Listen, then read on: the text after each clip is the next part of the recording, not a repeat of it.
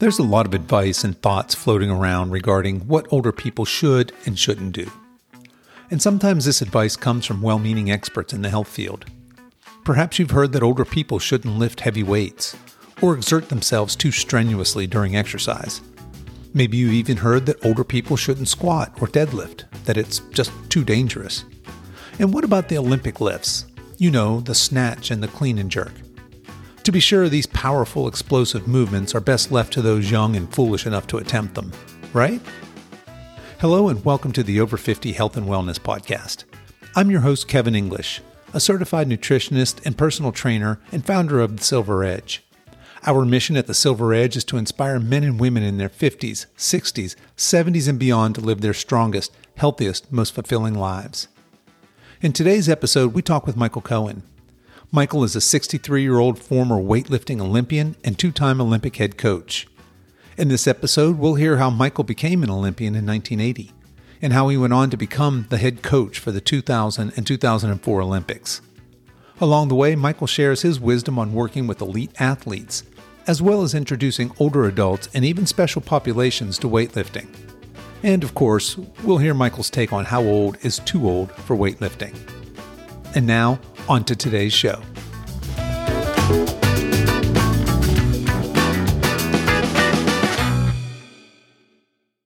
Hello, my guest today is Michael Cohen.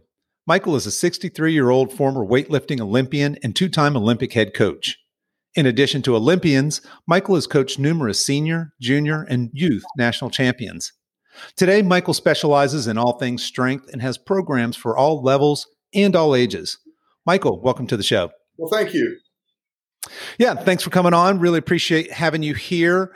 Now, you're a weightlifting Olympian, and a lot of my audience, or some of my audience, may not know what that means.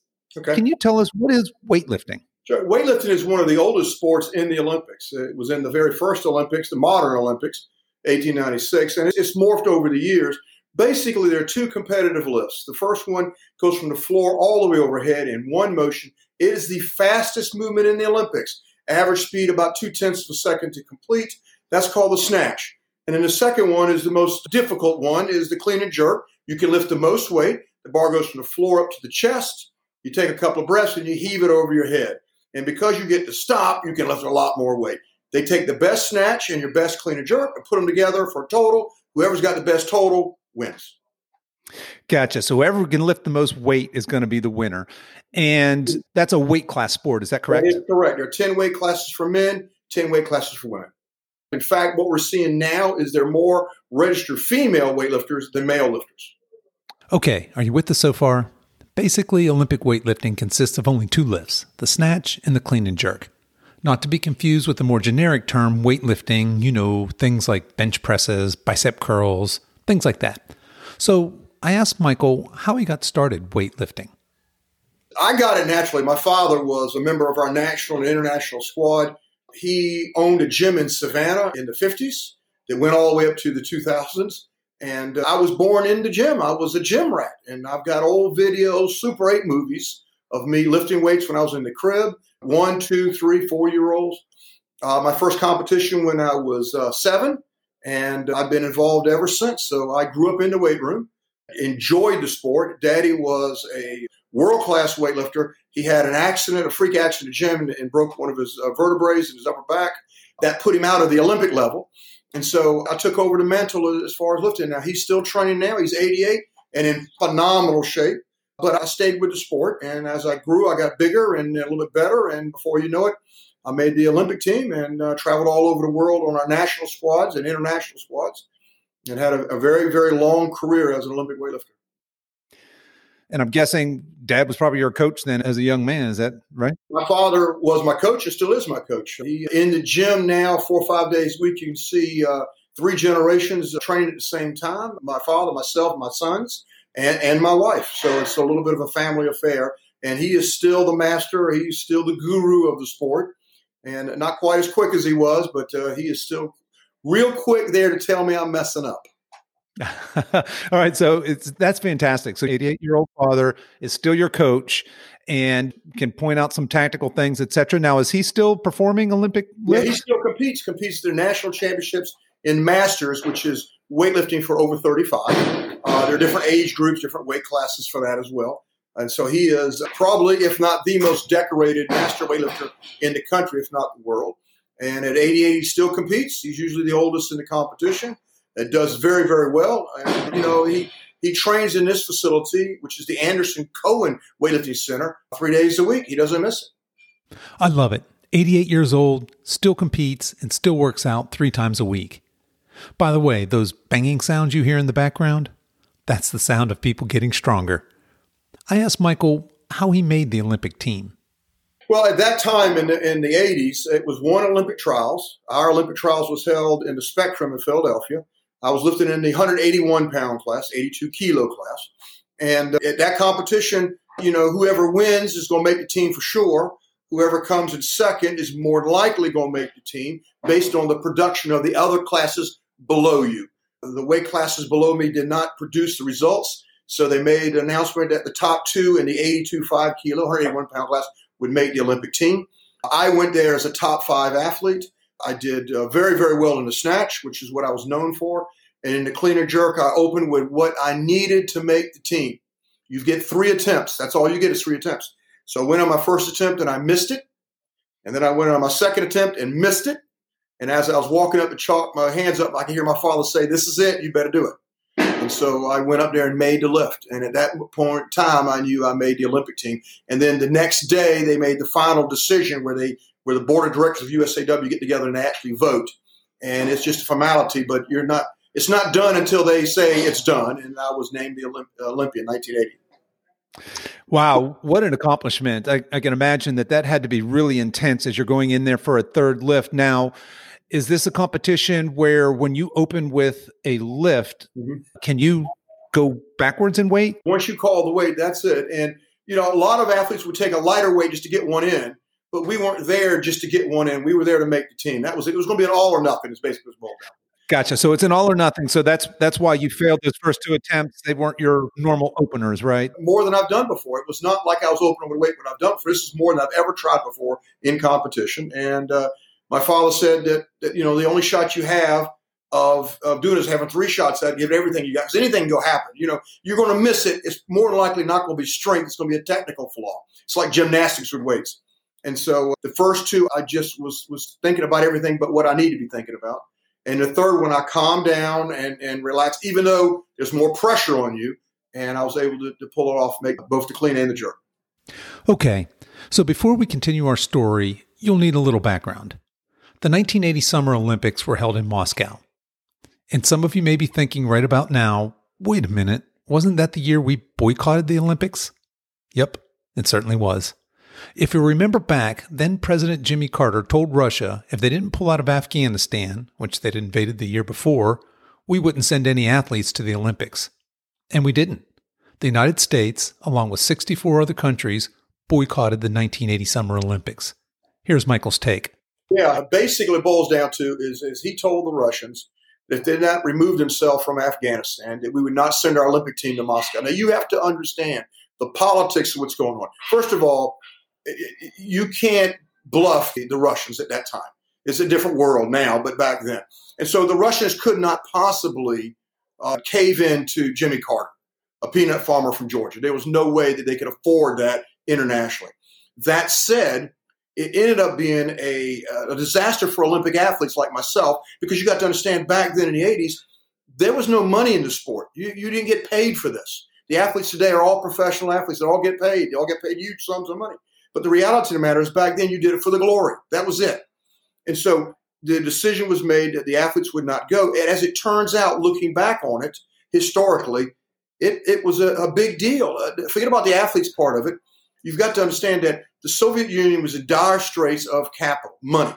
And they needed something that the United States was going to give them, and that's millions of dollars in, in cash to compete in the Olympics. Not only that, but you've got all the thousands of Americans that would travel to the Soviet Union, hotel, food, and, and whatnot. It was a financial gamble for them, and they did not get it. And I really believe today, looking back over it, that that was one one of the many factors that led to the downfall of the old Russian is, is the fact that they didn't get that cash flow, that, that millions, if not billions of dollars of hard currency that they so desperately needed. So maybe Carter had it right all along. The reality of the matter is the athletes like myself, that was it, you know. And a lot of my uh, teammates uh, and, and, and, athletes on the Olympic team, that was a one-shot deal. You only make it once in a lifetime, and, and that's it. And you got to understand again, it's not a job. You, you, you, everything you have is on hold. Your life, your career, everything. And you know, can you stick around for for four, eight more years? Most of the time, the answer is no. Now, nowadays, it's a profession. And so you stick around because you're getting paid. But back then, it wasn't. So it, it was, it was a tough time. Bitter pill to swallow. Yeah, it certainly sounds like it. There were obviously big things at play, things that were completely outside of your control. As my father said when he got me ready for the competition, you know, you do what you've got to do to make the team.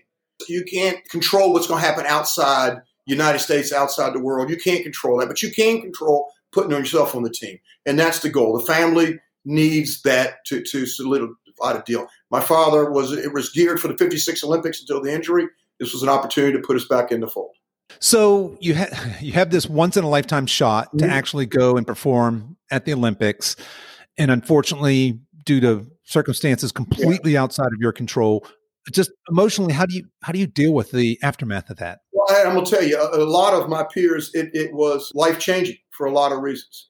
The reality of the matter is, you set your guidelines, you set your goals, and every athlete, every professional is a, is a goal oriented person and you set those. And of course, that goal you will not achieve at this particular time. And so I said, you know, I've got, I'm, I'm plenty young enough. I'm in an old man sport. I can certainly come back again and again and again. And of course, unfortunately, injuries stopped me in, in, in proceeding on. But that that's just the way it is. It, you can't cry over spilled milk. It's done. It's out of your hands. You did what you need to do to be ready and, and be set. Once you're named an Olympian, you're Olympian for life. And that's a cool deal. So, uh, you know, I never looked back. I kept moving forward. Even when I decided to retire my career, I wasn't going to look back and, and cry over it. Wow. I can't begin to imagine. To be so young, Michael would have been, what, 21 at the time? And to achieve the dream of becoming an Olympic athlete and traveling to Moscow to compete, only to have all that dashed by world politics. But that's by no means where Michael's story ends. In fact, it's just the beginning.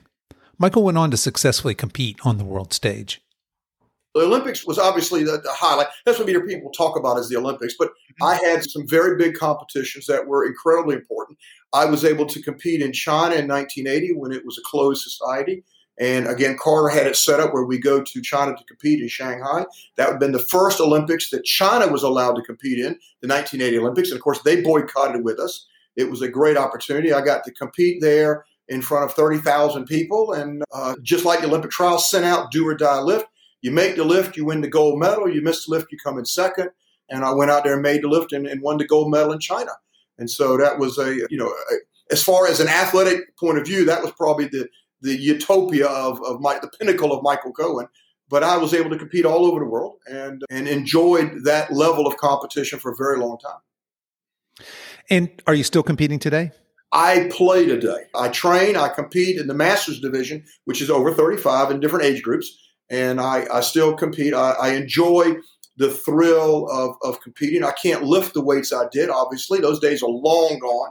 But I enjoy pushing myself to, to see what I can accomplish. I'm not trying to relive my youth. I'm just trying to stay healthy now. And uh, the most important thing is to have fun. And so it's the pressure is gone. It's not about that. It's about just having a good time. That's fantastic. And we had already mentioned that your whole family is still active in lifting. Uh, you mentioned your sons, your father, your wife is also an accomplished lifter. But it sounds like, for the most part, you've transitioned into the coaching hat, right? You wear that more than the competitor hat, it yeah. sounds like. Yeah. Tell us, we know that we read at the intro that you were a two time Olympian coach. Talk us through that story. How, how did that come about? The, uh, when I, I got injured in the 88 Olympic trials, and it prevented me from making a team. I hate to use the word shoe in, but I was a shoe in, and I got injured backstage in between the snatch and clean jerk. I got hurt. A freak accident that would never hurt you more than a couple days, and that was it. One shot, that was it. And so I, I, I was backstage after it was all said and done. I was very upset. My father came over and said, "Son, it's time to move on. You know, your body is tearing down now. You're getting older. You need to think about other things." He says, I said, well, that's it. Then I'll be done. I'm not going to get involved anymore. He said, no, that's that's ridiculous. You You've got all this knowledge and expertise. You've been there as an athlete. Why don't you go into coaching? And so, reluctantly, I followed his advice. And as it turns out, it was a, a very smart move. He saw something in me that I didn't see. And I have been started a program in Savannah. That program grew into a powerhouse.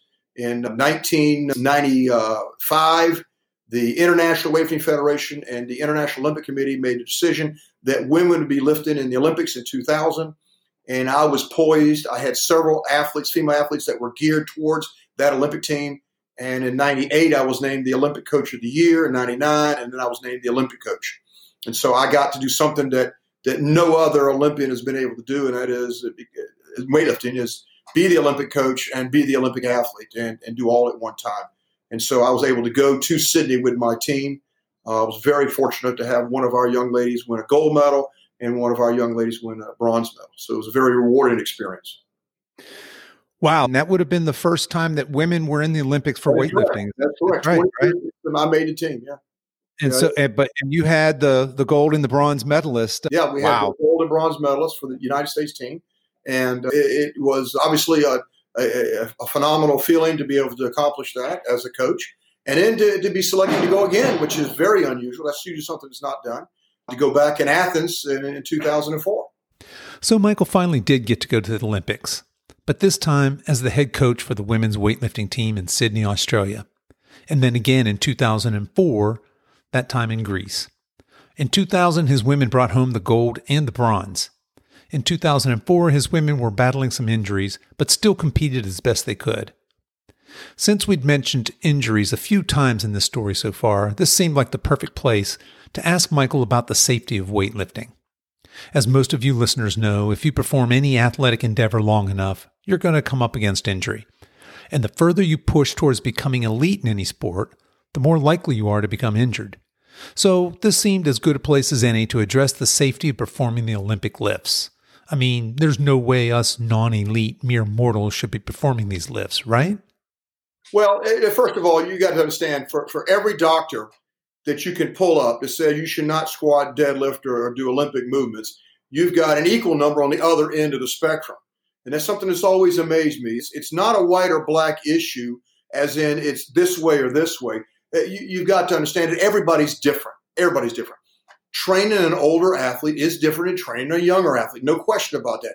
You know, older athletes like myself, it takes a little longer to recover. We got more aches and pains. I mean, it's, it's a whole different kettle of fish.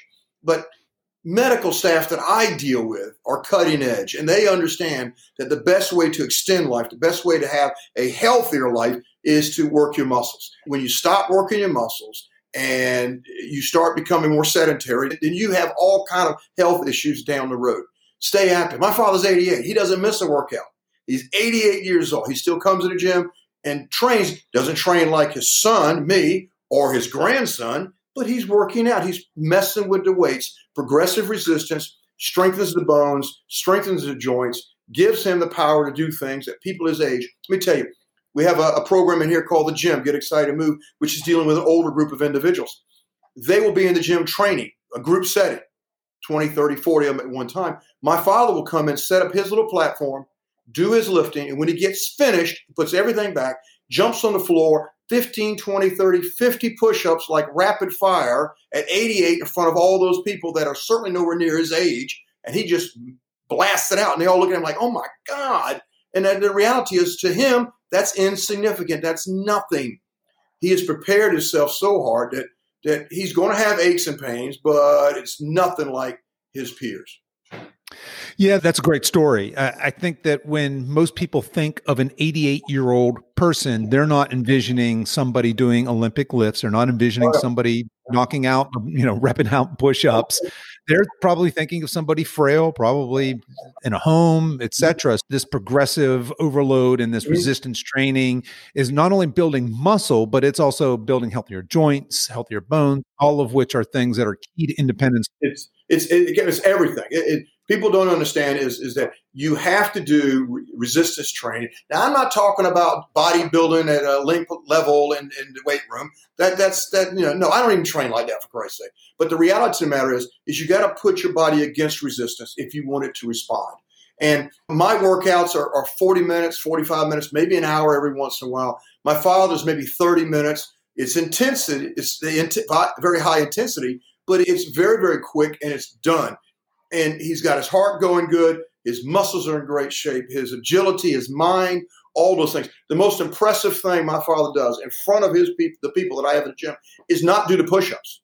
Is that he jumps down on the floor, does them, and then jumps back up. It doesn't take him, you know, 30, 40 seconds to get down and 34 seconds to get back up. It is bam, bam, done like a child. And that's the advantage of having your muscles stronger than the average person to do things down the road. You do cardio to live longer. You do strength training to have a higher quality of life. And so when you combine those two, you can not only live the right age, but you can do things. And that's what my father lives for, is, is doing things. And he's instilled that in me as well. Yeah, that's very well said. And I, have heard somebody else refer to that same thing as you, you, know, we all have a lifespan and we all have a health span as mm-hmm. well, right? And that degree of attention to your health, specifically in this case, mm-hmm. uh, you know, the resistance training, the cardio, and nutrition, and, and oh, yeah. Uh, all of that tied together holistically is going to determine whether or not you're going to age healthy or unhealthy. That's so right. yeah, hats off. That's that's fantastic. I love to hear that you've got a father, 88 years old, and yeah. is still that healthy. Yeah. He said time and time again, there's no reason to live to, to 85, 90, 100, whatever it is, if you are not able to do things and enjoy life. My father's 88, he enjoys life. And, and that's what it's all about. So you have the power and the strength to do the things that other people, your peers, look at and go, my God, how? And the reason is he's done it all his life. And so it's a it's a life change. And like anything that we deal with health, nutrition, exercise, it's got to be a life deal. You got to do it the entire time if you want to get the benefits. And everybody wants the benefits, but very few of us are willing to pay the price to get those benefits.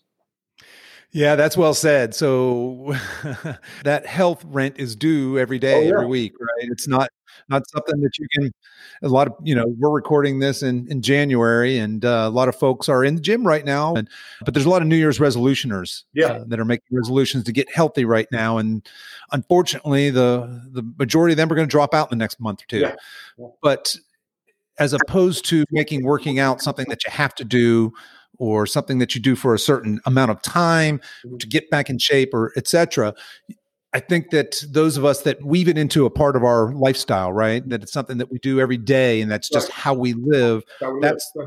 that's the stronger way to age yes that, that's the, if you want and i hear it all the time because i deal with a variety of, of people in our facility and, and that the, the older generation but not necessarily my generation but the older generation than me you know they, they look at people that are uh, successful in doing things and they go, God, I wish I could do that. No, no, there's no wishing.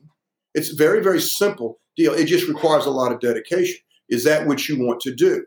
And of course, like you said, New Year's Eve, uh, New Year's resolution is, you know, I'm gonna get in shape. I'm gonna get in shape. Look here, it took you a lot longer than two or three months to get the way you are now. It's gonna take a lot longer to get you out of that position. And so it's got to be a life changing situation. And those who make that decision, regardless of when they start, live a much, much happier lifestyle because they can do things. And that's what it's all about is doing things. People who train can do things. That's what you want to be able to do. Did you catch that last sentence? Michael said, People who train can do things. That's what you want to be able to do. That's very succinctly spoken. People, especially those of us over 50, who strength train regularly are stronger, fitter, healthier, and are more capable competent, and confident. And this spills over into all other areas of our lives. As you can certainly tell by now, Michael is very grounded. You might call him old school. I asked him about his coaching style, since he coaches kids, elite athletes, older adults, and even some special populations. And here's what he had to say. My coaching philosophy is, is old world, old school, if you would.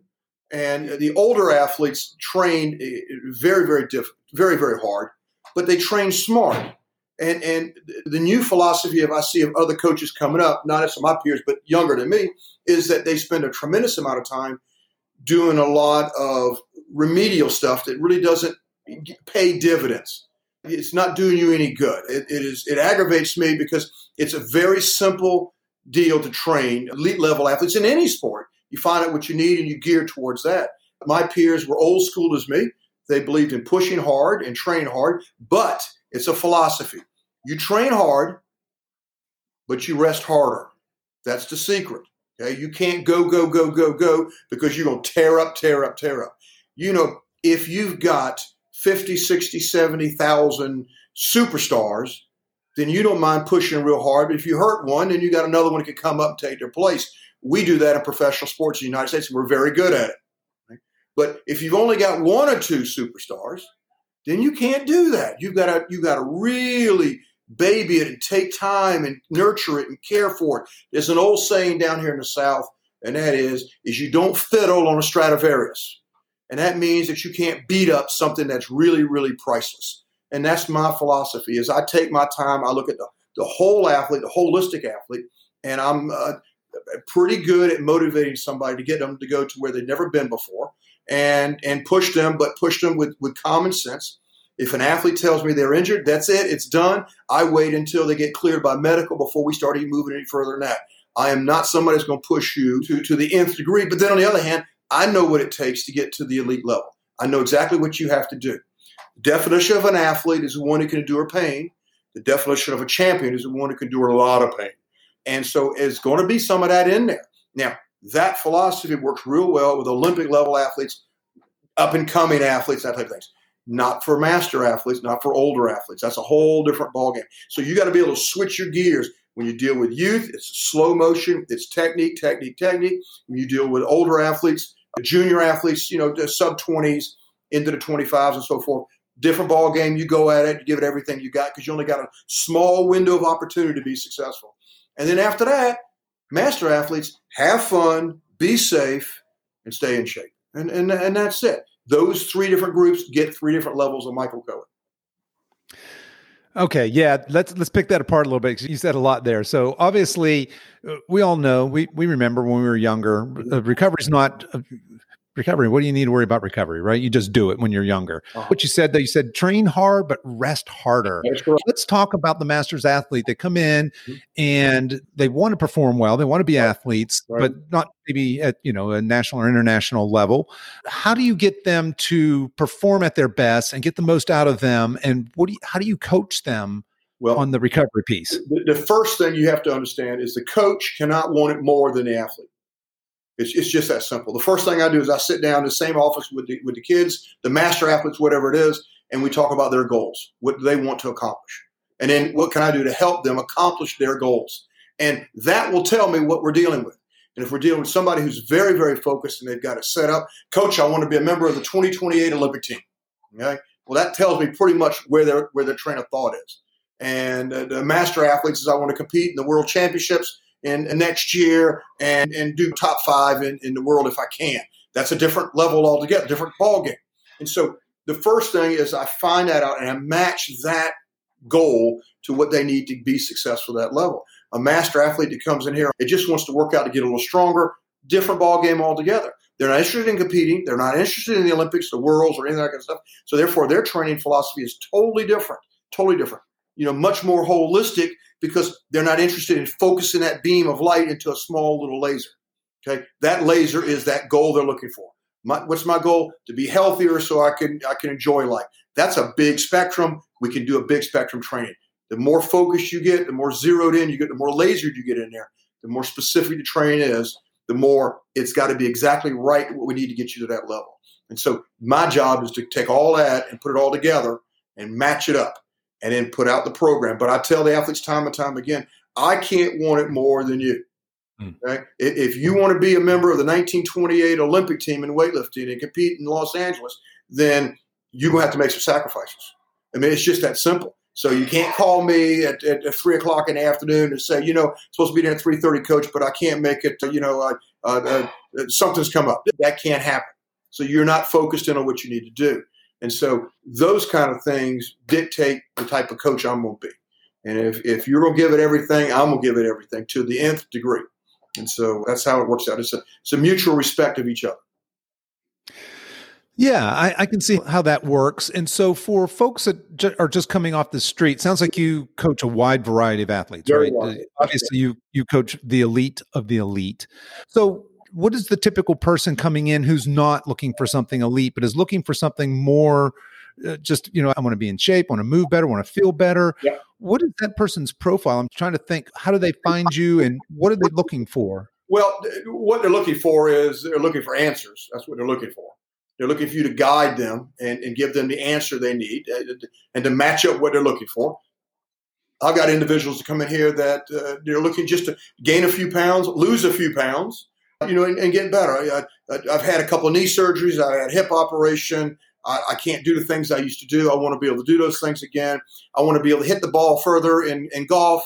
You know, I want to be able to, to go out and, and, and take a run and not be breathing really hard. You know, those types of things. But the average person that comes into the Anderson Cohen Olympic Training Center is looking to be better at something else they're doing. That's the average. And then I've got a large group of people, like we talked just a minute ago about the, the GYM program, Get Excited Move, that have mobility issues, serious mobility issues, essential tremors, uh, Parkinson's, MS, uh, Lewy body, dementia. Those individuals have concerns where their biggest fear in life is falling because they, if they fall, they're going to hurt something or break something, or they're not going to be able to get up. And their wife's not going to be able to get them up. They got to call somebody to help them come over there. That's a huge fear. This, this basically wants to, to build a little more muscle mass, a little more bone density so they can protect themselves when they fall and to improve their balance. That's a totally different ballgame. I mean, you know, we're talking about balance and, and, and, and just life skills and those kind of things. So that all has to be matched. So when you talk about coaching, there's a different philosophy that matches the different type of group of people we use here. There's not atypical in our facility. And then the last is the ones that are trying to lose weight. I mean, that's, you know, and all, that's the bugaboo. Everybody in the country's gained 15, 20 pounds from all this thing that's happened, locked us up, and, and everybody's trying to get rid of that because one of the, the, the horrible things about what's going on is the fact that this pandemic we're in affects people that have too much weight on their body. It causes too much strain on the heart and the lungs, and and so therefore more people are now looking at, at dropping the weight, getting it down. It's just it's difficult to start. You know, you gain 20 pounds. It took nine months, and it ain't gonna take you know three weeks to get it down. So. Yeah, that's right. That's right. And so when these people are coming to you, what what kind of modalities do you do you use? I mean, does everybody clean and jerk and oh, snatch? Oh, no, no, no, no, no, no, All right. I just want to kind of make, make that out. Jerks are going to be your Olympic lifters, weightlifters. Okay, power cleans. Virtually every sport that I work with has power cleans in their workout because it's a great overall move. If you're involved in movement at all, that is a great movement to use. So, you know, uh, obviously squats of some kind, deadlifts of some kind, pulls of some kind, some upper body work, obviously core, which is your stomach and back, a lot of that, regardless of sport. If you're dealing with explosive sports, then agility and speed and reaction, that, that becomes very, very critical. Uh, this morning we had a university had their football team in here, all 100 plus athletes come in here, two sessions. They train here. And so we have the, the facility that can house that many athletes. Clearly, they're training different than the program that walked into the gym 40 minutes after they left, which is where your Parkinson's essential tremors. So we went from a much high level intensity training to a much lower level intensity training, but more time on balance and coordination and whatnot. Yeah, obviously, I love the way that you match programs to populations. Mm-hmm. And so you, you, called it your Get Excited to Move program, and that's the special population, Parkinson's, yeah. etc. What drew you to that? I was hired by the National Wheelchair Basketballs Association in uh, 2013 uh, uh, to prepare the team for 2016 in Rio. And, and my job was to get them ready and for them to have the first strength coach they've ever had. And the reality of the matter is, in 2012, the team, male and female, in the Olympics did not do very well. And so the Olympic Committee said, you got to hire somebody. So my name was drawn out of a hat. And uh, no, I was I was hired because I'd worked with Paralympic before. And so I wrote and designed a strength conditioning program for our wheelchair teams, both men and women. And we started out with, with 96 plus athletes and we whittled it down to the 15. When I was at the Olympic Training Center in 2016, about three months before the games, they were making their final selections. The men's team was making their final selection. And while I was out there, the uh, Parkinson's support group in Georgia got in touch with my wife, who got in touch with me at a training center, said these people would like to talk to you. So I called them up and they said, Look here, we would love for you to help design a program to help our group of people. And I said, well, I don't know a whole lot about, about Parkinson's or essential tremors. I know it's a neurological disease, but that's about the length of my knowledge. Let me do some background research on it and come see if I can build a better mousetrap. And so I, I took a look at the program. I took a look at what was being offered, and what I saw being offered uh, nationally was was not what I wanted. I, I you know I, I need holistic. I need opportunities. And if you're not very wealthy, you can't afford this over here. No, no, no. This is got to be for everybody. And so what we did is I came back to Savannah and I spent some time and developed this this concept. And then I went to the local support group in Savannah and I said, This is what I've come up with. What do you think? And they took a look at it and they said, Well, it concerns us because you're having these people do this and this and this. And I said, Yeah, yeah, I understand, but let's try it. So we talked to the two groups in Savannah. We had 16 people volunteer to be part of a pilot program that was basically a, an eight week program at uh, twice a week. At the end of that eight weeks, we didn't lose anybody, and everybody's level of athleticism of, of health improved dramatically. In fact, the woman that was the lead doctor for the entire group, the neurologic specialist, was was thrilled about what she saw. She had people that were, were doing a whole lot better, taking less medication. It was not across the board. The local university in Savannah ended up doing field research on it, experimenting on with them with the type of activity we were doing. It's uh, holistic, so it's everything. It's not just centered on one little thing. It's everything. It's it's strength conditioning to build muscle mass because one of the side effects of these disease you lose muscle mass, which means you lose bone density. Bone density, osteoporosis is a disaster when you get older. Then we spent some time doing agility and some time doing flex uh, stretching and some time doing some calisthenics and some floor work and some just kettlebells and dumbbells and, and you name it bells. We used everything I could come up with.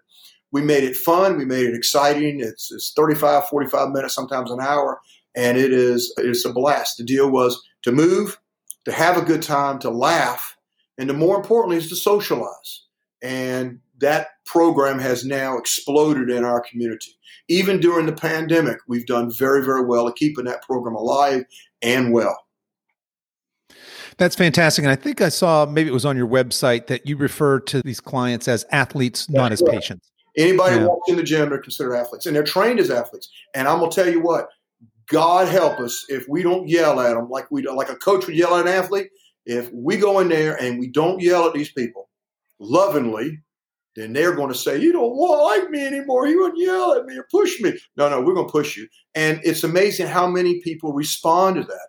The, the support group was a little concerned because, you know, these are not athletes, Mr. Cohen. I said, No, when they walk in that door, they're now an athlete. They're going to be trained as an athlete, treated as an athlete, and and and that's it. The first one that's going to that's going to kick you in the butt is is the coach, me, and the first one that's going to pat you on the back is also me. So I believe in positive reinforcement all the time. I'm a very up person all the time. But then on the other hand, if you're having that off day, you don't need anybody patronizing you. You you need somebody that's going to, that's going to say, "Look here, man, we got to step up." And so it, it, it works out real well. I'm very happy with that group. Yeah, that's fantastic. So I'll, I'll, make sure that at the end here we tell people where they can go to find out more about that program, and I'll drop it into the show notes as well.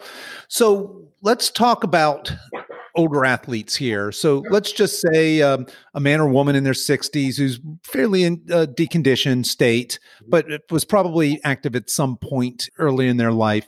They come to you and they want to work with you, but they're a little intimidated about getting started what do you tell that person? How do you kind of get that person started? Well, believe it or not, it's it's it's really really simple. It's not where you are; it's where you're going to be.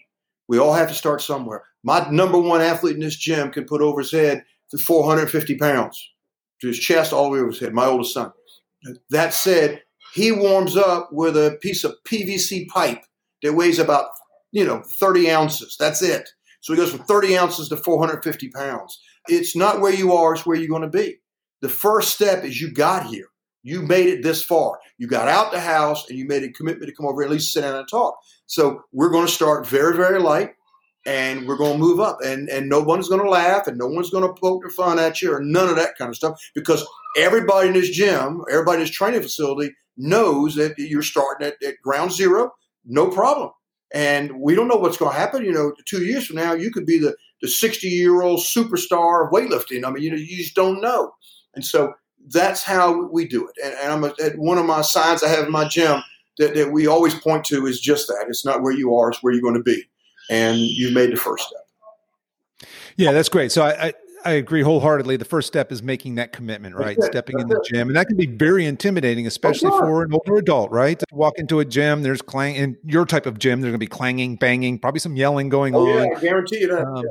Oh yeah. Yeah. Like, yeah. They walk like, into a global gym, might be other things that are intimidating, but certainly making that commitment to walk through the door and say, "Hey, I'm I'm ready for change." I yeah. love the way you describe that. Is okay. Let's let's not focus where you are. Let's focus on on where you want to be, what, what you're looking to do. Yeah, fantastic.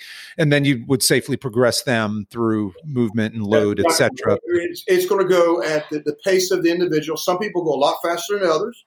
But again, as I tell people, look here, life is a marathon. It's not a dash. You know, I mean, it's, it's, it's, it's going to take us a while, and I'm there for you. I mean, you know, the, co- the entire coaching staff is there to take you to the next level, to be with you with this journey. And if the journey is only going to be a couple of steps, then that's that's as far as you want to go. Fantastic. And if you see yourself down the road as as whatever, our job is to help you achieve that goal. Then that's what makes a, a, a, a good person, and more importantly, a good coach.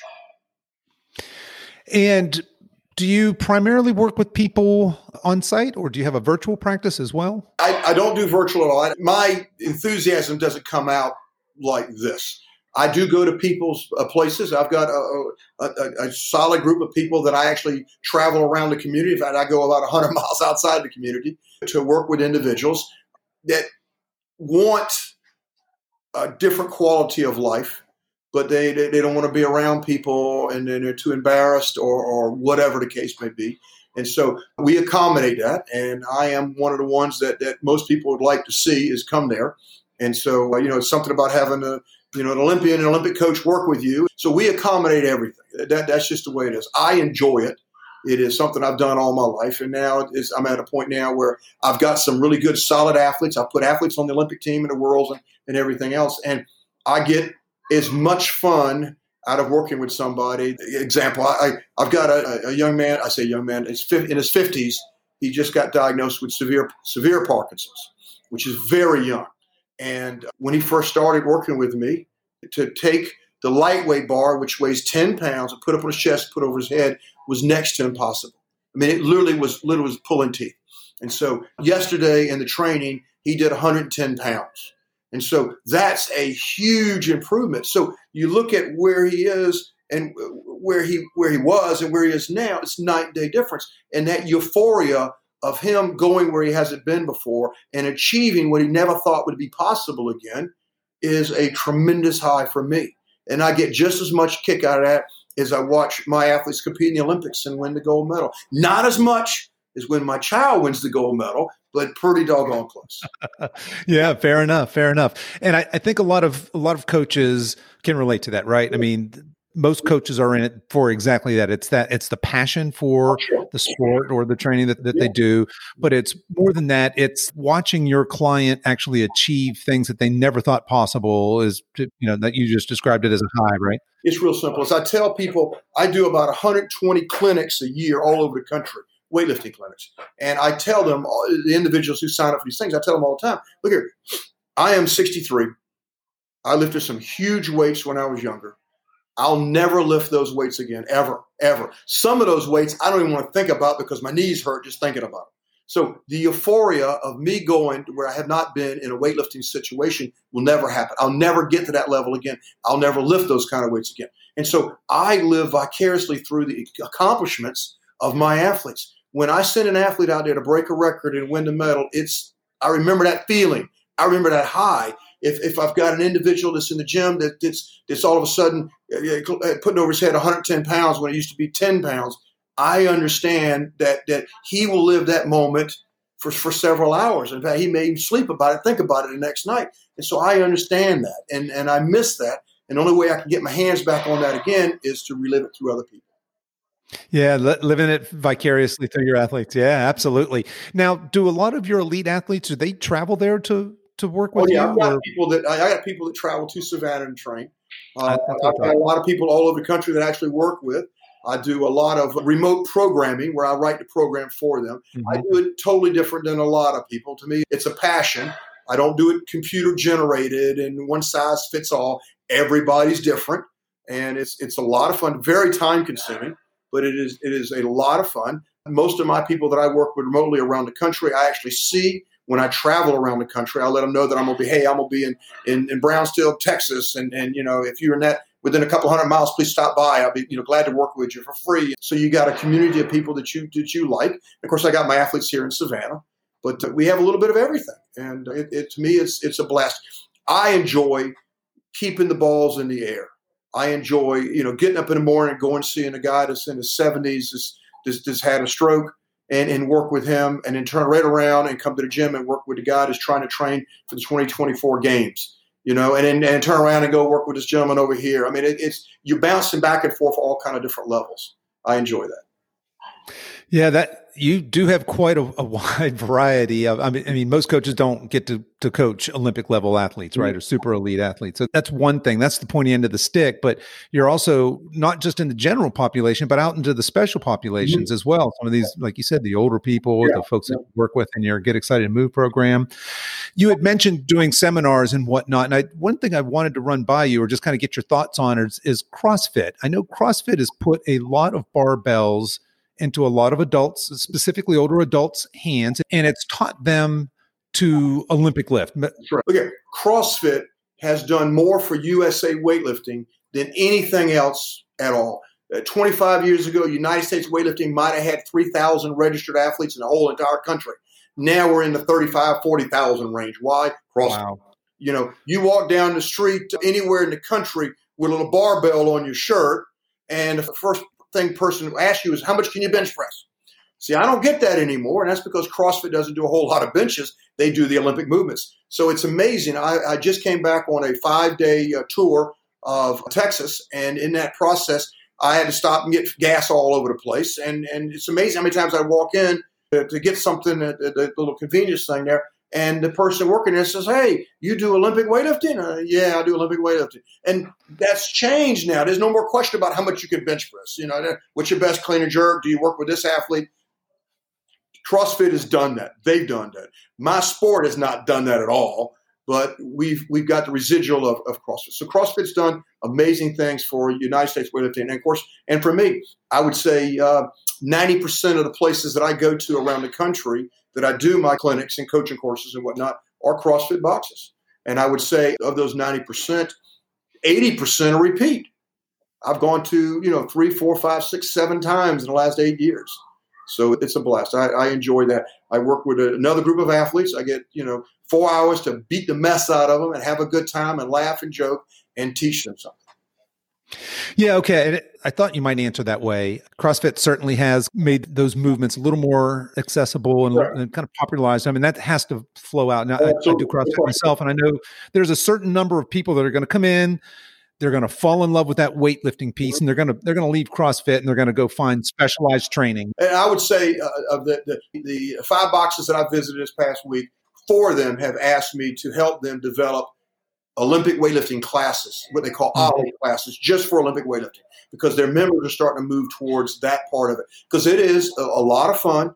And so they get to compete against people their own age. So you don't have a 37 year old trying to compete against a 21 year old. It doesn't work that way. And then in the same hand, a 60 year old is not going to compete against a 37 year old. And there's sports specific for men and women, 10 weight classes for every age group. So you're talking about all the way up to infinity. I mean, my father competes in the 85 to 89 year old division. And so it is something there for everybody. And so you're seeing more and more CrossFit boxes go lean towards incorporating the Olympic lifting as a as a program itself to provide more opportunities for their clients.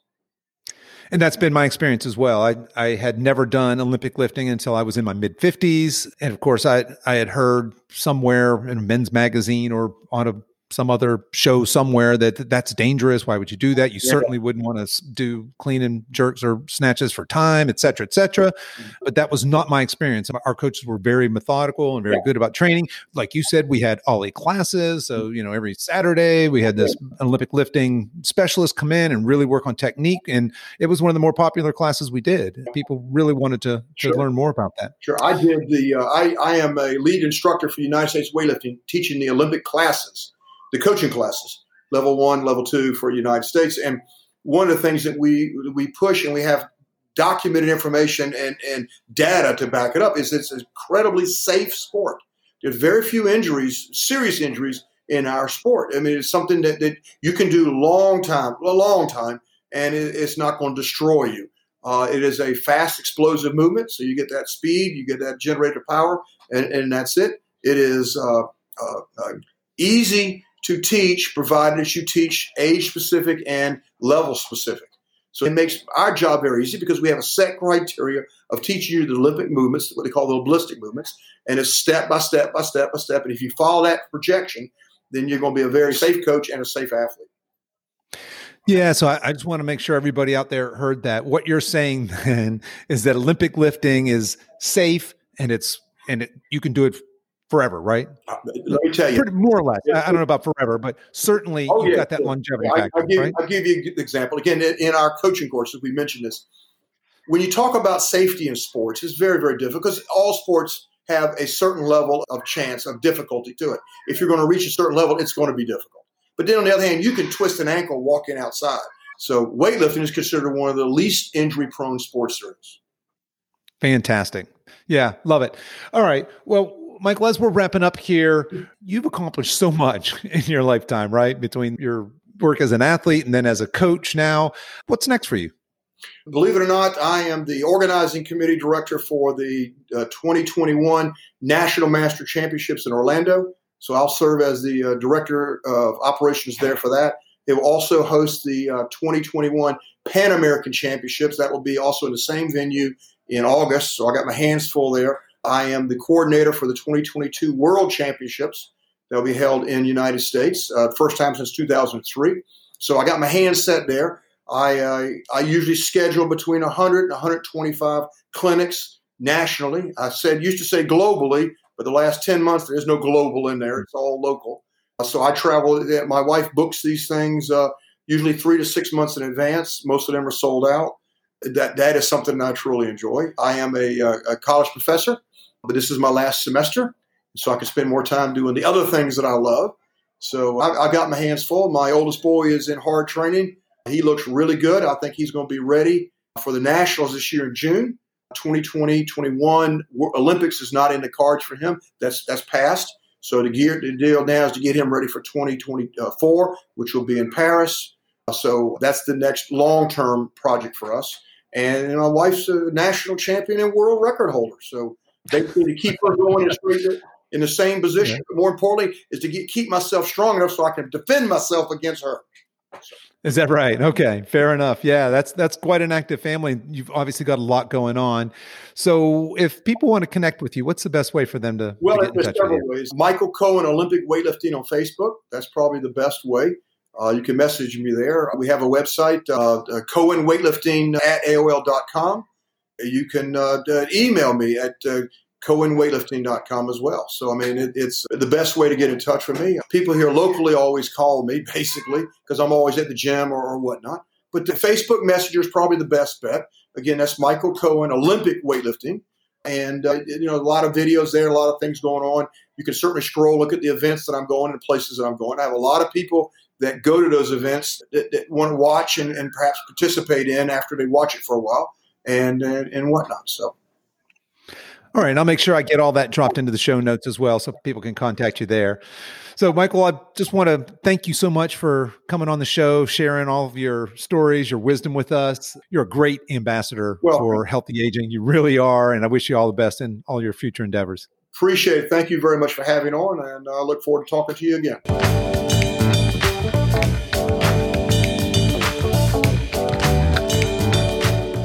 Well, that's our show for today, folks.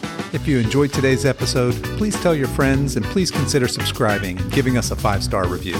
All the show notes and much more are available at our website at silver edge.com. That's silver edge.com. So until next time, stay strong.